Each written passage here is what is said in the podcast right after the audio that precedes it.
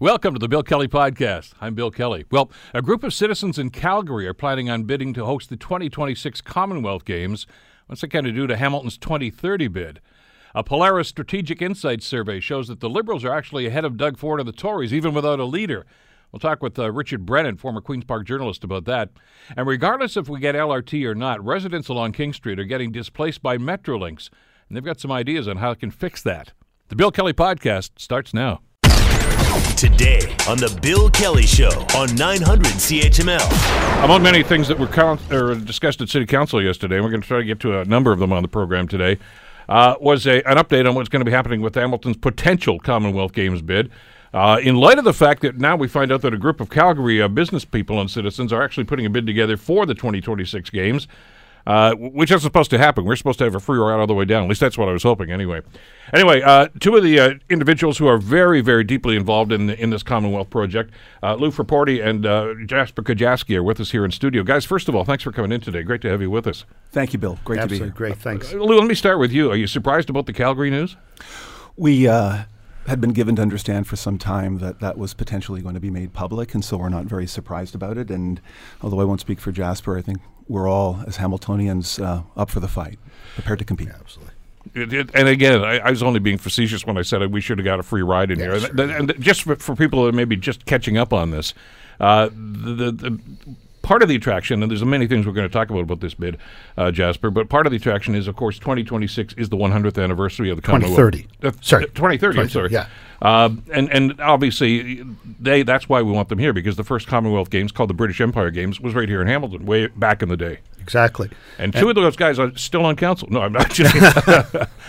but, but so there's a legacy element to this too. But the, I guess the concern that a lot of people are, are worried about right now, though, Lou, is if Calgary is awarded the 2026 games, they're not going to come back to Canada again in four years, are they? No, they're not. So if that decision is made, then Hamilton will not be the recipient of the games in 2030. And uh, we're, of course, approaching it with, with urgency. We understand the stakes. And I think as the public begins to understand what it is that we're trying to accomplish here, and as the Games Committee itself reflects on the bid submission as it's coming together, they'll begin to appreciate, I think, that we're able to provide something in the Games well beyond athletic competition that will be transformative for the region and I think um, shine very well on the Games and Games Federation globally.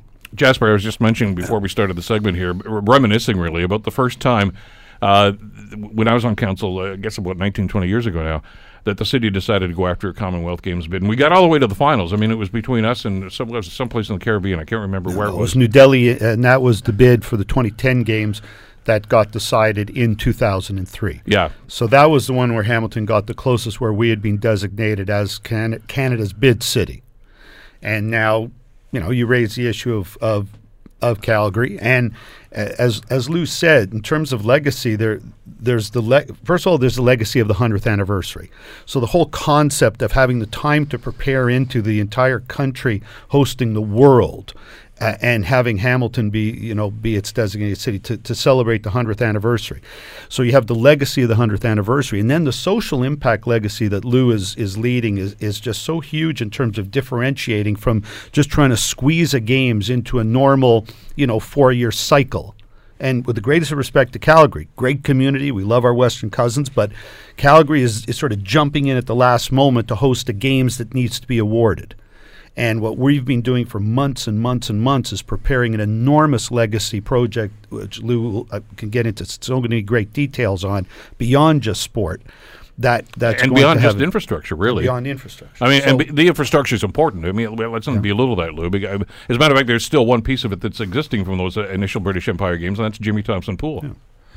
So, you know, in, in getting involved in this some months back, and, and I did originally um, my day job, and, and um, where I spent my career uh, with my colleagues in Hamilton is the managing partner of the Gowling WLG office. And it was in that capacity that PJ first approached me to talk about the organizational structure for the games. But um, having gotten involved in understanding what the games is and what it can be, and because of the relationships that we've cultivated in this community with the key institutions here, and uh, my colleagues and I have been spending the last three or four years working very closely with economic development in Hamilton, with McMaster University and, and Mohawk College. And in fact, some may have seen the news that we are building a remarkable new facility ourselves at the Innovation Park. Yeah. Um, we uh, are very committed stakeholders in this region, uh, view Hamilton and uh, all the, the talent within it as being world class, and felt that getting involved in the games as a law firm, helping to promote this region both here and globally was something we wanted to do beyond simply providing legal services. And as we began to dig in, a few things came um, came to us. First of all, although the public might not appreciate it, the Commonwealth Games as a, as a sports venture has uh, ambitions beyond sport that are compelling.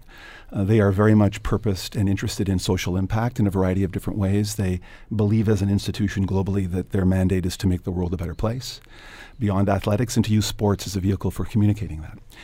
And in doing that, we realized that um, the talent, thought leadership, the people within this community certainly share the ambition of working, making the world a better place we have in our institutions, our business leaders, researchers, engineers, a remarkable capacity to, to change the world. And what we're trying to do in creating a legacy project for this game in Hamilton is to harness all of that, the capacity to, uh, to innovate, to uh, bring new solutions to the world, and connect it to the games and it's in the the curation, the architecting of that strategy, which we're going to be delighted to present to council in February uh, that we're excited to have people understand the magnitude of the impact that's ahead. And, and I, I, don't obviously there's some details that you can't get into right now. That'll have to wait until after you have that, make that presentation to council. We understand that, but uh, we were just harkening back to that 2003 bid, Jasper, and, and what impressed me most of all is uh, when I was on city council there, uh, hearing that first presentation uh, was the team that came together to do that. Uh, the the late and I think great Peter George, of course, from McMaster University, uh, spearheaded a lot of this, and it was it was a combination. It wasn't one or two. It wasn't the city. Uh, the city was simply said, "Look, at we've already got the team. We need the city on side here for your support, etc." Like this, but there was the, the who's who really at that point uh, came together and said, "This is something that can happen." And look how far we got in that process. Well, and and at the time, you know, you had a lot of, you know, like you said, the people that were involved back then, you know, did their very best. There were different circumstances. Yeah. Obviously, the Indian bid, the fact that at the time India had never hosted a Commonwealth Games, largest populated country in the Commonwealth, was a different dynamic than, than what we're facing today. Part uh, the other part of the some of the difference today in terms of how this has been essentially a community-driven and private sector and institutional institutionally driven bid that has sought the city's permission as opposed to just going to the city and saying you need to cut the check for, for yeah. all this work to be done and you know i think there's been an important part of the process that's allowed it to get this far is the fact that there's been so much of the community engagement all the people that are involved in the bid you know obviously you know PJ Mercanti, Greg Maychek, Cecilia Carter Smith, Mark Vu, the whole team, Lou and the entire team that's coming in from Gowlings, others that are coalescing into it. So there's so many uh, groups that are behind this and so many people that are involved in it that it has momentum beyond just being an individual dream. It's a it's it's a community dream now. How do you see this as, as transformational? I mean, let's let's assume that we, you know, the, we get the games in 2030. Uh, how do you see this community being impacted by that? Quite aside from, like I say, the bricks and mortar. I mean, uh, that tw- the, uh, that 03 bit, of course, there was a big issue about a new stadium because that was still on the blocks, and, and that's being resolved. I mean, we're not obviously yeah, we're, we're, not, relitigating no, we're that. Not the bottom there. line is we got it, and and the fact that it's interesting that the fact that the opening closing ceremonies and rugby sevens for the 2030 games will literally not just be played in the same country because Canada was the first host, and it won't just be in the same city because Hamilton hosted the Empire, the British Empire Games in 2030. But literally, the opening and closing ceremonies would be on exactly the same ground as they started yeah. in, and you know we could tell the world, and that was specifically planned because we knew we were going to do it, and, and uh, we'll we'll keep the story of how we got there sort of uh, to ourselves. Yeah, yeah. Let's not go down that road again. It is what it but is. The transformative part that really is is the most important is the one that Lou is talking about and and and this is this is what I, I think is going to be one of the key factors in this because I think for for the, the, the uninformed that don't know much about doing these sorts of presentations and, and these sorts of bids, Lou, they they would simply well, wow we, we might get a new pool or we might get this or that. This this is much more than that. This is uh, from what we've seen, and you mentioned Greg Maychek's name just a few minutes ago. Greg, of course, worked diligently on on both bids that uh, that Hamilton's done in the in most recent past, uh, and part of that process. And I know you guys have done the same thing, Lou. You've visited some of the sites where the games have already taken place and seen. This is not like the '76 Olympics in Montreal, where you're seeing grass growing on some of the facilities because once the games are over, there's really no effective use for them. This is what what's happened here in the UK and in other places uh, is is long lasting and still actually going on. The benefit the net benefit seems to just continue. So much of the conversation, Bill, tends to be historically around those hard assets as, as legacy.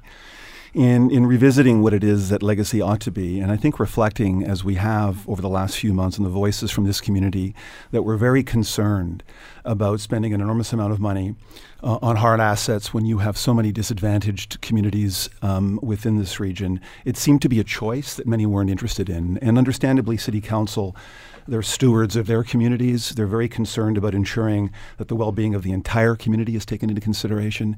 When you reflect on all of that and try to figure out how it is that we can create something that satisfies those needs, but also is persuasive to a games committee and uh, you know, I spent my entire career as a litigator and a lawyer. And when you're trying to persuade, you need to very much be thinking about what that other person needs to hear to make a decision.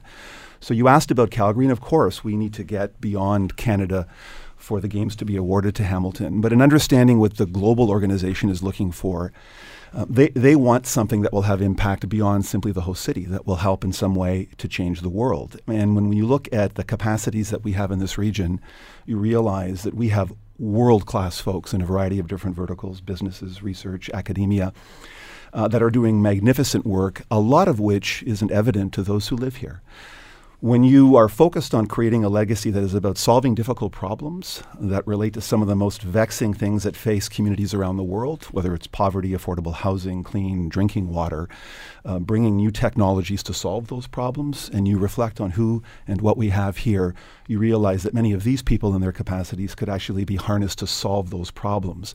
And it is in the solving of those problems with those people, in new types of partnerships with government, private industry, academia, that you can harness an enormous amount of capacity that can, I think, gift to the games and to the world at large, all the Commonwealth communities, um, some developments that will radically alter not only the lives of those who live here, but those who live in communities across the world. And to have Hamilton have the legacy of having solved those problems is what we're trying to put together.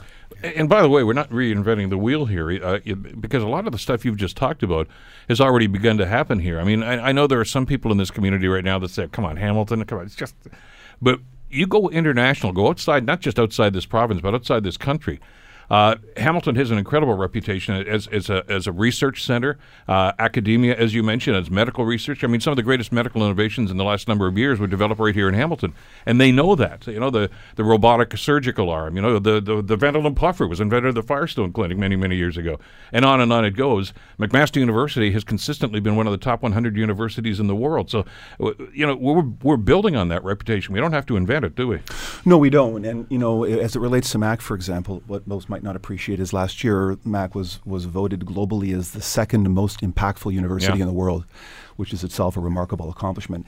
And and when you're uh, tasked to do something that is about impact, having an ally at your side of that magnitude, of course, is critically important. Mm-hmm. But as much as we're wanting to talk about Hamilton and returning to this idea of persuading the Global Games Committee to award the games, not really just to Hamilton, but to Ontario and to Canada, because we see it that way we're wanting to create coalitions, um, not, not just of institutions or groups within the city, but beyond that. And so we've been talking to the city of, of Toronto. Uh, I will be meeting with the mayors of Kitchener Waterloo in early February. We, of course, are talking to the federal and provincial government, and not primarily focused on sport, but on education labor and employment, innovation, manufacturing. Those are the legacy ambitions for these games that uh, I think are quite surprising. They're innovative, they're disruptive.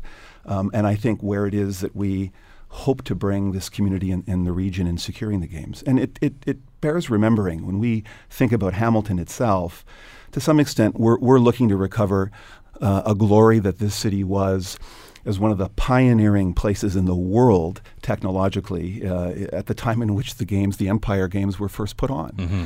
And what many might not understand, for example, is that the atrium building at the Innovation Park was the original Westinghouse headquarters yep. in the early part of the last century. The the, the, be- the beauty and narratives of some of those stories uh, of our, our city and region's excellence and global relevance is something that we very much want to help others in this region to recover and to do it in partnership with other communities. There's a, an interesting dynamic that's occurring here, Jasper. And you've talked about this, some of the other stuff that you've, you've been trying to support here for the city, and some of them have actually happened. Uh, we're losing borders, and, which I think is a good thing. I mean, we used to look at Burlington as a competitor. We used to look at KW and say, why can't we have the sort of success that they do up there when it comes to research and innovation? Now we're partners with them. Uh, and and that makes everybody stronger. And it because uh, I know uh, again to go back to, trade situations, people don't look in, at Hamilton and Toronto and Burlington as separate entities. They look at this as the Greater Golden Horseshoe area. It's a trade sure. corridor. Right? It's well, a business corridor. It's an innovation corridor. Yeah, it's one of the largest markets the, on the entire continent, and by far the largest in Canada in terms of a, of a regional marketplace and, and area. So that's a huge part of why hopefully, you know, the, the, you know Commonwealth Games Canada is going to have to take a look at, you know, uh, sort of a quick last minute, you know, issue in regards to uh, squeezing the games into, you know, like I said, that four year normal period the games be are hosted, or or do something absolutely transformative in the in the most populated part of the of the country. Uh, under with the legacy that Lou has been outlining and all of the other pieces of the puzzle, we think that that's a, that's a more compelling vision got a couple of minutes left here. Uh, Lou, where are you in, in, in, the timeline? I understand, obviously, you're going to pre- present to Port Council in, in, I guess, about a month or so, in the middle of February, I think it is, isn't it? Correct. Um, and, and then. Um, but that's is that the finished product, or is that a, an update? No, that for us will be the, the submission in, in, what is virtually a finished product. The next step is the submission of that final proposal to the Commonwealth Games Group and that will happen as of March 9th, Jess. Yeah, March 9th. The, February 19th, Council will will be asked to again give permission to Hamilton 100 to submit this Part 2 proposal, which is essentially an update in the, the next stage of the Part 1 proposal. It's already been completed. And uh, you know, it'll have a sense of commitment that, you know, if we are awarded the games, that the city will be one of the parties at the table with other senior levels of government. That's the theory that you have to be able to move forward on. So any province would be under, uh, any city in any part of the country would be subject to the same rules. And then March 9th is the deadline, and we expect probably by the end of March that there would be some indication from Commonwealth Games Canada as to what they're going to do with these two submissions. And that's the first step, right? You've got to get their blessing first of all and be the Canadian representative. Correct, and then and then it, it goes uh, across the pond. Um, and, and, you know, we have it as a firm. We have an interesting connection to this as well because we have a very large office in Birmingham, England, where the 2022 mm-hmm. games are being held, and yep. we happen to be the advisors to the 2022 games in Birmingham. Our firm happens to be the legal counsel to the Canadian and Commonwealth Games team for 2022. So there are a variety of connections uh, that we have. We feel very strongly about what I think the strength of this bid in this region will be.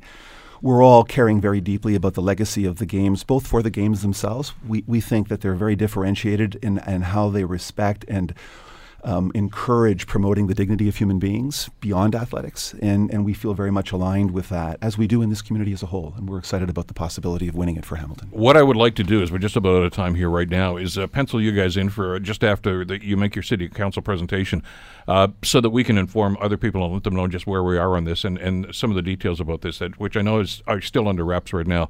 But thanks so much for this uh, this update today. Uh, this is an exciting time for the city. This is and this is this is really enhancing. I think uh, the I think the the very positive attitude a lot of people are forming this. Good luck with this, guys, and we'll talk again in a couple of weeks. Thank Thank Thanks so much, Bill. Lou Frapporti and uh, Jasper Kujavsky, uh, and of course involved with the Commonwealth 100. You're listening to the Bill Kelly Show podcast on 900 CHML. I want to talk about the poll that was released yesterday here in the province of Ontario.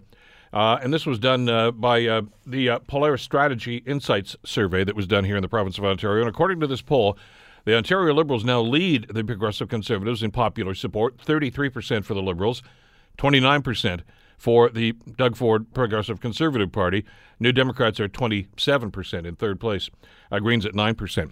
Uh, interesting numbers, and, and I understand this is not an election year in the province here, so I mean, but there is some relevance about this too. And the government's, I guess, doing what they can, or what they think they should do anyway, to try to gain some popularity uh, and some support from the public. And it's not going well, obviously. We talked yesterday at great length about the uh, contract uh, talks or, or, lack of contract talks really with teachers unions right across the province just all of the teachers unions in fact without contracts and we already started rotating strikes and we don't know where that's going and to try to uh, address that i guess the education minister uh, stephen lecce made an announcement yesterday uh, about extra funding for daycare for families that might be impacted uh, because of these rotating strikes that are going on. And, uh, well, Mr. Lecce was trying to be contrite about it, I think is maybe the best way to characterize it.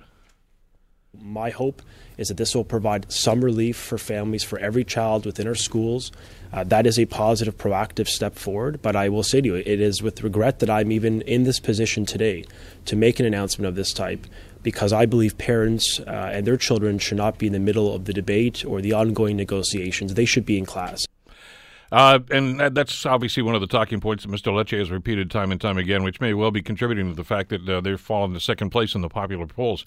I want to bring Richard Brennan into the conversation. Of course, Richard, a retired journalist uh, with the Toronto Star who covered Queen's Park and Parliament Hill for many, many years. Uh, Badger, I haven't talked to you for a while. Welcome back to the program. Yes, Happy New Year. And to you, too. Uh, I, I, understand, as I just mentioned, uh, you know, this is this is not an election year, so it's not as if um, you know, I'm sure the, the, the PCs are looking at this and say, "Oh my God, we're in trouble." But uh, this is a trend and a continuation of a trend that started last year. Uh, how the mighty have fallen. They're they're still down. The fact that the Liberals are at 33, I find interesting. Since uh, you know, I don't know if anybody could name the four or five members of the Liberal caucus right now, but uh, it's it's I think more of a reflection of the discontent a lot of people are feeling towards Doug Ford and, the, and his government. Well, you know, there's a, a few things at, at play here. I think. Um, yeah, this looks bad, and and and it doesn't. And they seem to be having a very difficult time scratching their way back. But what they have going for them, I think, is this hapless liberal leadership. And yeah, they're you know they don't have a leader right now, and you know this is a it, it looks a bit alarming. But uh, you know don't don't don't dismiss the fact that the margin of error in this is assigned at about 2.1 percent. Mm-hmm. So you know that's still pretty close. I mean, they should be ahead, of course. The government should be ahead of the liberals. God, they don't, like you say, don't even have a leader. But I, I, I was talking to a, a senior liberal just uh, just last week and said that uh, even they don't expect to uh, win the next election. And I thought that was pretty alarming. This is a person really plugged in and said that they don't think that the Liberals will win this next election, despite these polls that have showed uh, Doug Ford and his gang at you know um, you know at pretty low, quite frankly, right? And, and, and for several months now, not just now, but just several months. So I, this is a this is a situation that's fluid. I I just don't know where it's headed, but I'll tell you I wouldn't, if I was a liberals, I wouldn't be having uh, any celebrations yet that they've got the, they've got it in the bag come the next election because uh, I, I just don't, uh, I don't see that as being a done deal by any stretch. Well, that that was the point I was making. That I think it, it really is just showing that there's uh, a lot of disconnect uh, with the, the, the Ford Party and the public right now. Uh, that 29 percent that we just talked about here is pretty much where they've been for about the last nine or ten months, isn't it? Yeah, it is. Yeah uh, as, as, opposed to the 41%, I think it was, that they had when they won the election uh, back in the day. But you, know, I talked uh, late last year, it was just after uh, the, the federal election, uh, uh, the sabbatical, I guess, that the Ford government took, and they actually did sit for a few days before they broke for the Christmas break, and they're still on that Christmas break now. But anyway, you suggested that we were going to see a kinder, kinder, gentler Doug Ford, you know, when they went back to work and to try to, to do something about these numbers and to try to get on the good side of voters again. Uh, I don't know that he's tried a whole lot to do that. I don't know. It, clearly, he's not being very successful at it. And I, I, I characterize what uh, Minister Lecce released yesterday was probably another attempt to try to curry favor with parents. And and I'm not so sure it's going to be effective. Well, I don't think so either. I I know that you know folks obviously need this money. You it, it really is a, a disruption for families to have to have uh, take measures to have their kids looked after or even take the day off. So I mean, the money means something to them, but that it doesn't mean much. It means that they're being looked after. Does, it mean that they're going to throw their support behind the Conservative Party because they're getting sixty dollars a day? I don't think so.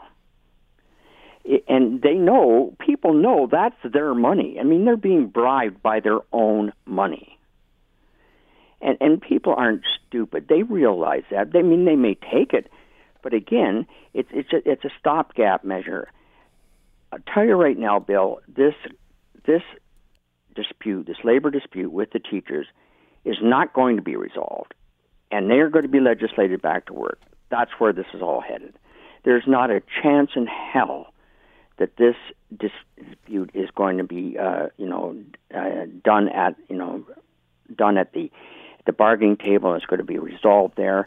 No, no way. This is this is when they come back February 18th, or maybe even sooner. The legislature I'm referring to. Mm-hmm.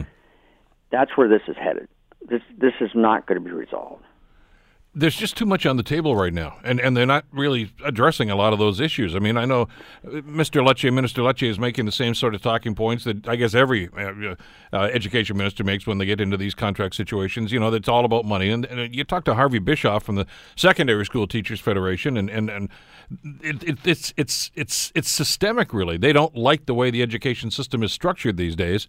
And I'm not hearing Mr. Lecce even talking about that. Things like classroom size and available courses and things of this nature. And and and what I'm hearing from an awful lot of the teachers that I've talked to over the last couple of days, uh, Badger, is that they they're, they're just harkening back to that Doug Ford you know promise that not one person is going to lose their job. Well, we already know that thousands of teachers have already lost their job, and thousands more are going to lose their jobs. Well, it's it, it's it's a hot air that they you know, and the promises that they made early on that are coming back to hurt this government. Like you said, not one job. Well, we knew that was a fantasy as soon as it came out of his mouth. But people, you know, are and teachers are saying, you know, you said this and you did quite the opposite. I watched this press conference at uh, on the CP24 just before uh, this call, and he was announcing. Uh, well, the scholarship fund, the scholarship, wasn't it? Yeah. The scholarship for the 57 who died in that plane crash in Iran.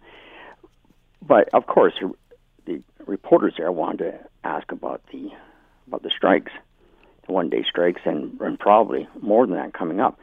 And he said, made it very clear, we're not about, in his words, we're not budge on the you know the one percent increase. That's it.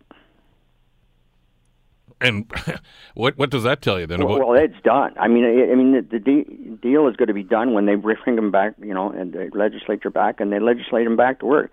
That's where it's headed. I mean, they they're at an impasse, and it's and it's not it's not going. You know, you, I mean, I've seen this show before, and that's where it's going, and it's not going to be uh, resolved before that. Just not happening. Well, and one of the talk, I mean, we talk about Mr. Lecce's talking points and Doug Ford's talking points. I mean, the, one of the, the things that the teachers keep hammering away on, too, is how can you call this a negotiation when you've already said that you're only going to get a 1% raise? Well, yeah, I mean, that was it. Uh, they really, by doing that prior, I mean, they, they, I'm sure that they think that's the smartest thing they ever did was, you know, to bring the legis, you know, bring this legislation to being and saying the 1% for everybody in the government, that's it. No ifs, ands, or buts but it really, what it did with the teachers, it, it, it just, I mean, it was a, a, a thumb in the eye, and that's that bothers them. I know the teachers aren't asking for much. I, I know they're asking for more than one percent, but I know they're not asking for much more than that. But now it's really got under the skin that they they don't even have the opportunity to bargain for more than one percent because it that's that ceiling that was imposed how smart was that? I mean, you've been doing this for years, and you've been covering a number of different conflicts between uh, teachers at the end of contracts, with both the liberals and the conservatives over the last number of years. Uh, you always, as, as as a government, you try to leave yourself a little bit of wiggle room, don't you, to be able to say, okay, fine, I'll put this on the table. And you know, the the old adage that well, you've you've got the the real offer that you, you really want us to serve, settle for in your back pocket, and you still haven't brought it out yet. Uh, when, when they lay their cards on the table and say it's going to be one percent, that's all there is to it the, there's there's not much opportunity for them to come back with anything else. Well, we've you know I I bargained a contract many many years ago. You, you hear the, you know the the other side say you know the one percent or whatever it might be. That's it. But you know, in in those cases, it's not it. You know, there is room for bargaining. In this case, we know there is no room for bargaining. And and I I said it was it, they may think it was smart, might politically smart to do this, but it was in terms of trying to reach a deal and something that the uh, and get to keep the kids back in school. Well, it just isn't there now. It, there is just no possibility that they're going to resolve this and get the kids back in school. And that's that's what I think what is bothered just not the teachers, but is bothering the, uh, parents as well, because you know this was this is where it was headed right from the very beginning. What is the strategy here? Is it, is it to, to uh, are they waiting for the teachers to walk out altogether and, and then come in like you know the knight on the white horse and say we're saving you students, we're saving your school year, we're going to order them back to work? Well, I mean that's I, I think this was a, that this was their plan all along that this is where you know they, they, they would uh, legislate them back to work. I don't I don't have. I mean, how could they not think anything but that, given you know the imposition that they they made about you know just the one percent ceiling. So they're almost daring the, the, the teachers to walk out then. Well, and I had to laugh uh, when I was watching. You know, I, it's, it's funny. You know, just history repeats itself constantly in politics. And and uh, Ford kept saying, you know, it's not the teacher that bothers us. We're not against the teacher. It's that union leaders. You know, those union bosses. And well, you know what? Look at what is some of these uh, unions voted as high as 97, 98 percent to go on strike. So I don't think it was that you know the fact that they're out now is all because the union bosses want them to do it. The, the, what bothers what bothers uh, any government is that the teachers union is so united and is so strong, and and and, they, and they've they've they've locked horns with every government that you know going way back, mm-hmm. and I have to, you know the, the teachers themselves are responsible a bit for this too. They they had the opportunity to support the liberals, and they said no. We're, you know that they they've done us they've done us wrong. Where I'm not quite sure, but that's what they they determined in their minds. And so we got you know they got the Ford government, and now they don't like the Ford government. So what is it? What is it they want? Do, do they want to just they want the government to run, run education, or do the teachers want to run education themselves? Well, it's it's going back to the old political game here. I mean, you get what you pay for, don't you? In an election, uh, there were an awful lot of people that were disenchanted with the Wynne government for a whole lot of reasons. Uh, and and they all in en masse seem to turn their backs on the government and say well, we're not going to support you this time, and and that included, by the way, LiUNA, the the big union, of course, you know, uh, they've been doing very very well and had very very strong supporters of the Liberals, uh, and they they withdrew their support. The teachers withdrew their support, and what did they think was going to happen? Uh, you know, you know, already, you already saw what Doug Ford was proposing. We already knew what was yeah. what was on the agenda. We already knew that that you know the the, the conservative platform that was uh, done by Patrick Brown, which might have been a little more palatable, got tossed in the garbage as soon as Doug Ford became leader. Uh, so you get what you get here. That's what it comes down to now. Yeah, be careful what you wish for. Yeah, exactly. And this is this is not going to end well. I can just see this. Well, I just, I mean, you know, I'm I'm our my kids are all grown up and of course have kids of their own now. But, but the point is it's just so disruptive to have strikes and and to families. I mean, every most families both parents work now so it's not like there's it's not like when I was a kid and you know mom stayed home uh it's not like that at all. So both parents are out there trying to scratch together a living and then they have this wrench thrown at them of, of kids going out. Look at the teachers have the right to strike. Nobody questions that and the government has the right to say no. So where are we going to end up?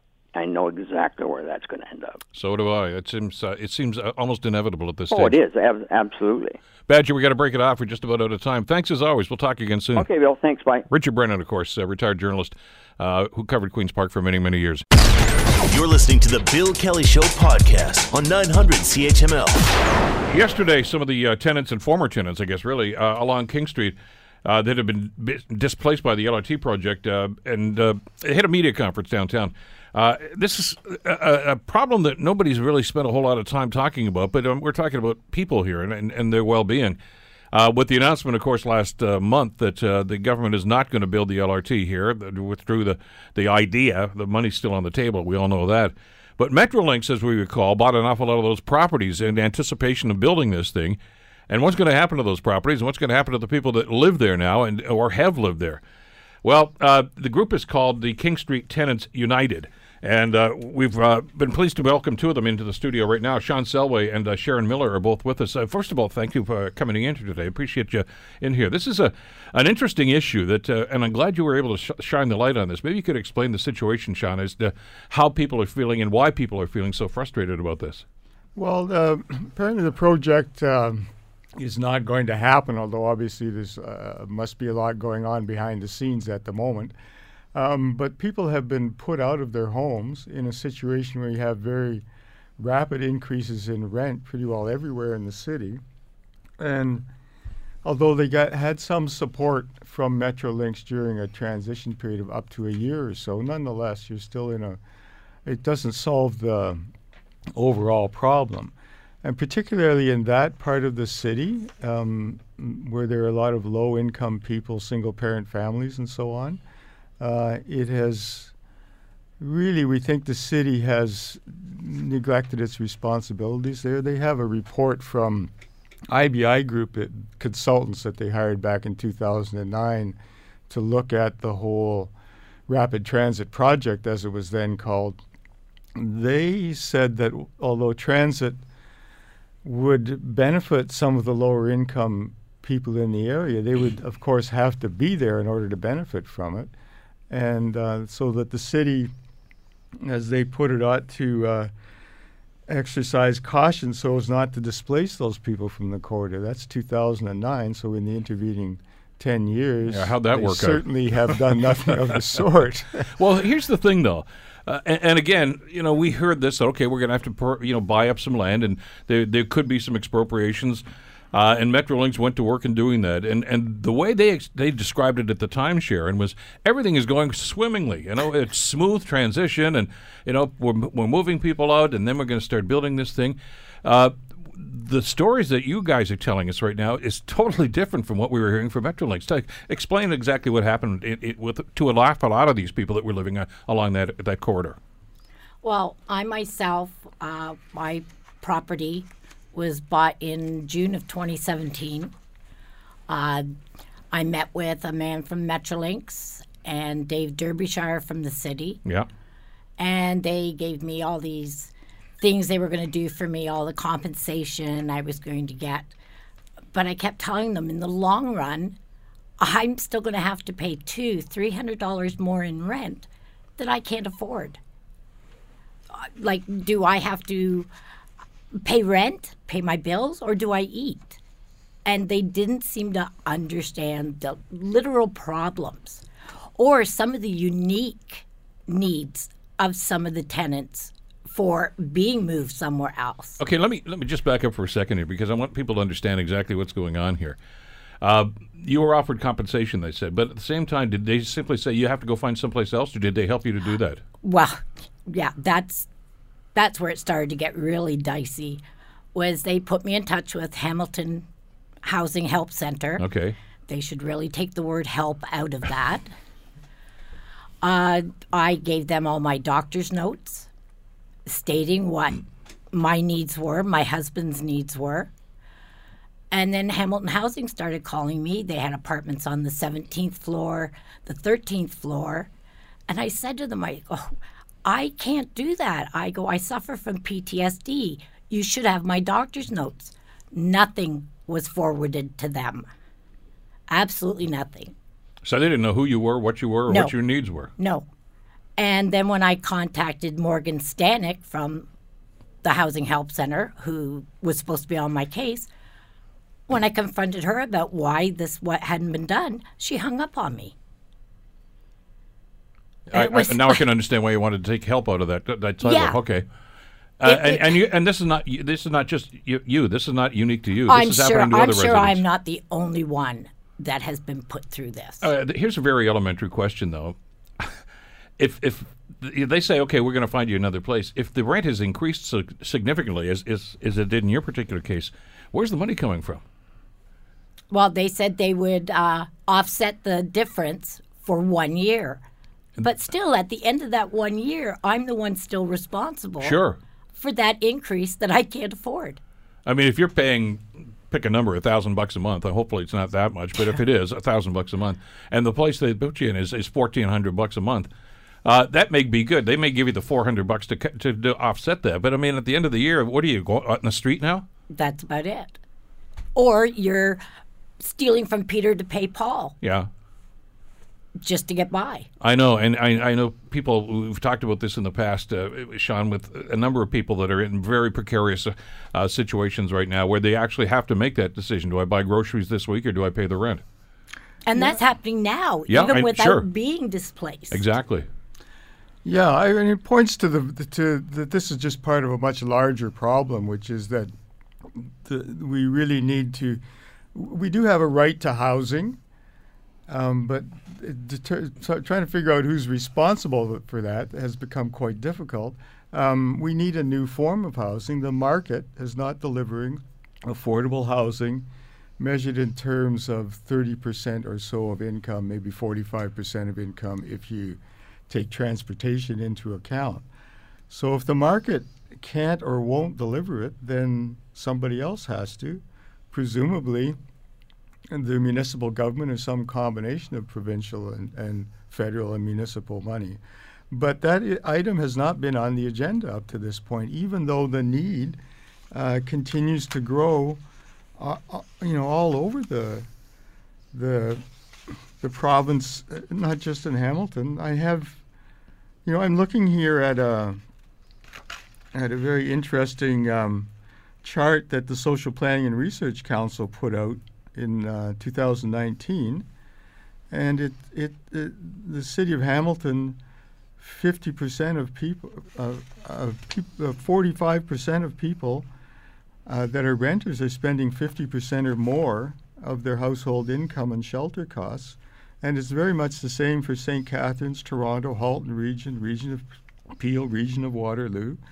And the Ontario overall is 45% again of people that are renters that are spending 50% or more of And the, and the bar, income just, on let's, shelter. let's reiterate, the bar is supposed to be about 30%. Yeah, bar is about so 30%. that you so that you have some disposable income to buy groceries, maybe pay a hydro bill, things like that. Uh, when we talked to the Social Planning Research Council recently, uh, we had a number of them here in the studio.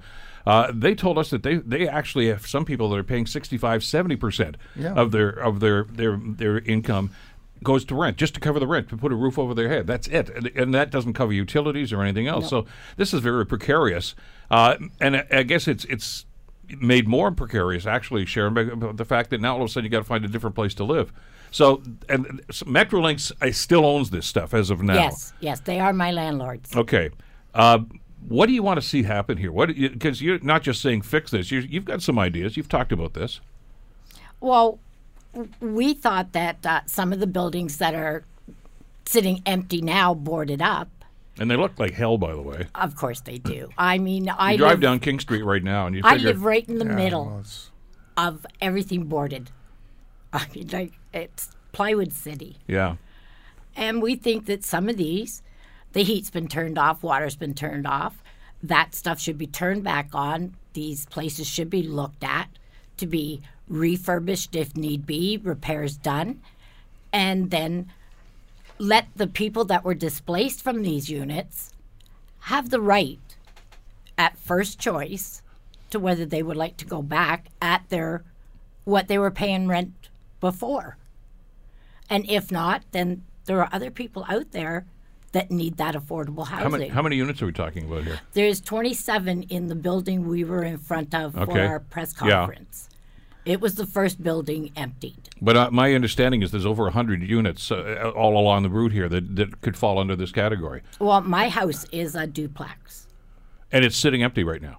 Uh, no. No, I'm- you're the, you're still I'm there. Still there. But many of these properties are sitting empty Are right sitting now. empty. And here we are talking about housing crisis, Shawn, and people that can't find a, a, a affordable housing, uh, can't afford to pay rent, and we we have buildings that are up. Which I assume have good bones. I mean, you know, the, the construction, Yes, they etc. do, yeah. It, but there's going to be some repair costs. I mean, I, I can't understand why they're not rushing and simply saying, let's let's get these people back off of, uh, and in, into the places in which they live for the longest time. The problem you're running into is typical of government red tape, though. You don't know who to talk to, do you? no. Um, no, but we know what to say. and that is that that parcel of land, all of those small properties that Metrolinx has accumulated, ought to be kept together as one parcel. The buildings that are standing there that need some repairs and rehabilitation should be retained and used for residential housing. And then on a lot of the vacant lots there, there's lots of room to build new affordable housing.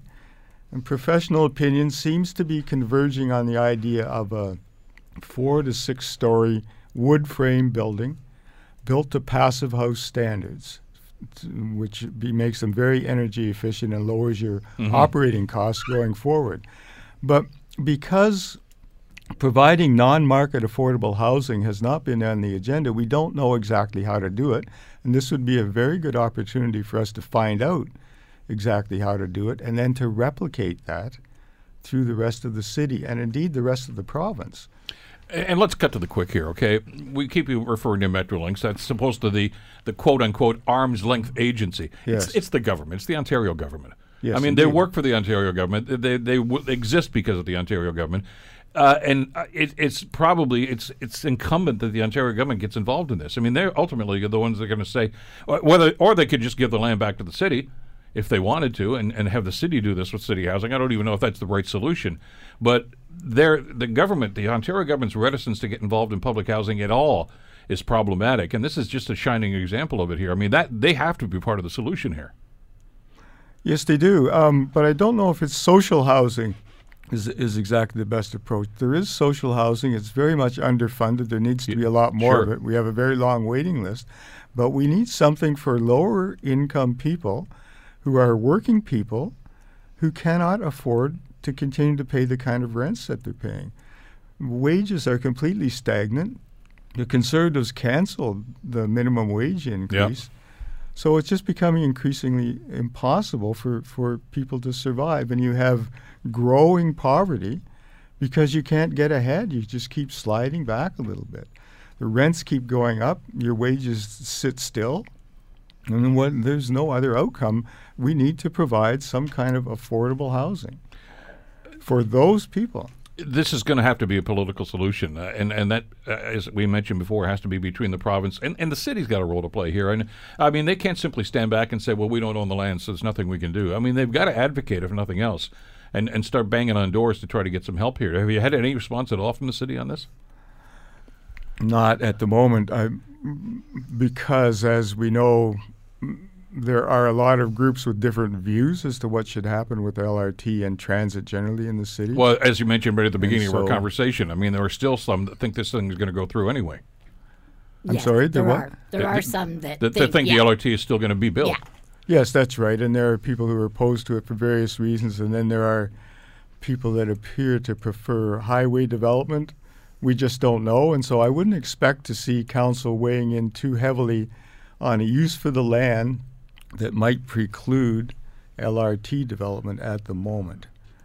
Um, we would very much like them to do so, but the, but there is a contradiction between a lot of that land is accumul- is acquired in order to build the stations, which are quite large in an LRT system and would also be quite large, but not th- quite the same for a rapid bus transit system.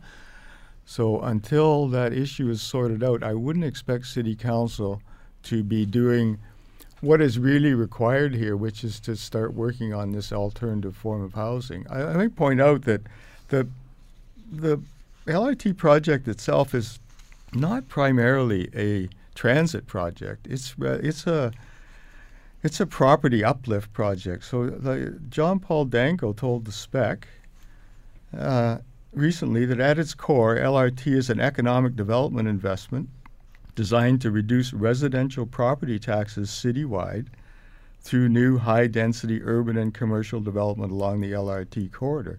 That's the primary purpose of LRT, rapid bus, or whatever would be put in that corridor. Um, we don't see why the people that are living in that area should be having to go through all of this commotion uh, in order to reduce property taxes citywide, especially when there, uh, there won't even be in anywhere in the vicinity of that project living in order to ride on the transit when it finally gets put in there. You know, the first step, we're just about out of time here. The first step here has to be the province has got to stop stringing the city along here. I mean, you know, the minister came into town last in December and said, no LRT, we're not going to build it. And uh, that went over, uh, as you might expect it would. Not very well. But then, and they're going to port this panel who's going to make recommendations about this. And then the premier comes out the other day and says, well, you know, we might reconsider LRT if the panel says, yeah, we should do this anyway. Well, and that, that's supposed to happen, I guess, about middle of Fe- or the end of February, somewhere in that time frame there. So your your point's well taken. I don't think anybody's going to do anything until they find out, or, or unless the province just says no, LRT is not happening, or yes, we are going to build a smaller one. Uh, we've got to get some definition from the province here as to what's going on, and you guys are in limbo in the meantime. That's it. That's it. I'm still just waiting for the other shoe to drop. which you don't know when that's going to happen. Nope. And at my age, I really don't need this kind of stress. Nobody does. Nobody does. It's uh, it's it's something that needs to be addressed, and the, I, I I- I can understand city council position right now, simply saying we, we don't know what to do uh, because if they come back and say they're going to build LRT anyway, then but even if they do, uh, are they going to need all this land? We don't know. No, they don't. And so, but the main point is that LRT or no LRT, we still have this problem of providing affordable housing. Exactly. Not social housing, but affordable, Affordable, housing yeah. on a non-market model. So, it, ha- it it would be on the balance of what LRT doesn't need in that corridor, if LRT should, by any chance, go ahead. In any case, we still need it in lots of other areas of the city and lots of other cities in the province. Sadly, uh, there just doesn't seem to be much coordination here between all three levels of government, actually, and and you're you're the victims in this whole thing. Well, not just you, but I mean a number of other people that are involved in this. Uh, we'll certainly keep in touch with you guys and see what's going to happen over the next little while, and be uh, kind of nice to uh, exert a little political pressure here and see if you can get some response. We'll talk to uh, That would be nice. some of the folks on council about this. Uh, Sharon, good luck. Alrighty. Shawn, thank you Thank guys for coming in today. Thank you. Members of the uh, King Street Tenants United. The Bill Kelly Show, weekdays from 9 to noon on 900 CHML. The Bill Kelly Podcast is available on Apple Podcast, Google Podcast, or wherever you get your podcasts from. You can also listen to The Bill Kelly Show weekdays from 9 till noon on 900 CHML. I'm Bill Kelly. Thanks again for listening. And don't forget to subscribe to the podcast. It's free, so you never miss an episode. And make sure that you rate and review.